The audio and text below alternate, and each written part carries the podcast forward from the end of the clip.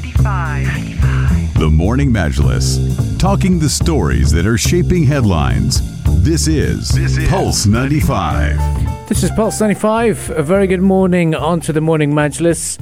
Uh, we're talking about uh, the big news uh, here in the United Arab Emirates when it comes to the world of uh, COVID 19 tests. Uh, we have been ranking fairly high up there when we when it comes to the uh, per capita level of testing, and this is also one of the reasons why we've seen, been seeing an increased number of cases is because of more tests being conducted. Now, the United Arab Emirates hopes to do or aims to conduct more than 2 million tests in two months. That's right. And the tests will mainly target workers in the services and government sectors. It will cover public transportation, taxi drivers, workers in hotels and malls, as well as government employees. And this was announced during last night's ye- uh, media briefing. Now, here's the deal. Dr. Amna Dahak Shamsi, spokesperson for the UAE government, speaking about this particular development, noted that yes, there has been a slight increase in the number of coronavirus cases over the past few days. And she said that the UAE government is certainly worried about this increase, and she said that this increase reflects the quote, reckless behavior of some residents in not complying with safety precautions. She was referring to the precautionary measures like wearing your face masks, like maintaining good hygiene and social distancing. Shamsi also announced that health institutions in the country had carried out 28,000 COVID 19 tests, which had revealed over 528 new cases, bringing the total number of registered cases to 50,000 or 52,068 so far.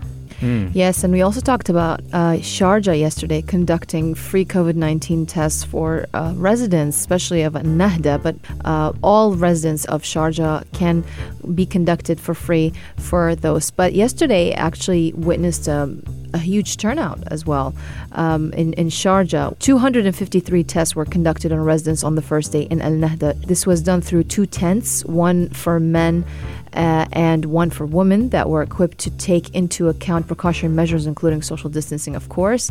Uh, the first day um, culminated in testing 153 men and 100 women. So it was a success to be uh, the first day. Yeah, to be celebrating, and of course, there's uh, the, uh, they've announced in Sharjah, the Sharjah police have uh, saying that they will now be covering all areas of the Emirate of Sharjah, which is really good to see. Uh, uh, one thing that is worth noting and, and to point out is that you will receive an SMS uh, here in the Emirate of Sharjah for the, and before you are asked to come over. So the SMS will be an alert to say, "Hey, come over to this uh, appoint your appointment and do conduct your test Yeah. at this facility." So do make sure that you wait for your SMS that comes to you. Obviously, they will be uh, uh, targeting people of uh, or senior citizens, uh, and, and across the nation, it's free anyway for those aged 50 and above. All you have to do is book an appointment through uh, through Seha app as well, and you can go to one of the drive-through testing centres. But the, these field testing centres is something that is a great initiative uh, by the Sharjah government. Absolutely. And the UAE government as a whole, in that press briefing, expressing that major concern about the situation, certainly highlights the We Are All Responsible campaign and the importance of it, and how, despite coming a long way, we still need to be careful, we need to be cautious, we need to exercise all the precautions in order to beat the pandemic. Uh, so, UAE government has called on residents to cooperate with the authorities. Uh, they said violators will be fined and that we must remain at all times vigilant and not ignore uh, the impact and the consequences of our irresponsible actions because they uh, could indeed jeopardize lives. Now, a piece of good news here is the fact that compared to the rest of the world, uh, the UAE's recovery rate is at 78% compared to the global average of less than 57% as well. Well, there we go. Uh, a bit of an update in terms of what the Emirate of Sharjah is doing and uh, the United Arab Emirates as a whole as the nation continues this fight against the spread of COVID 19.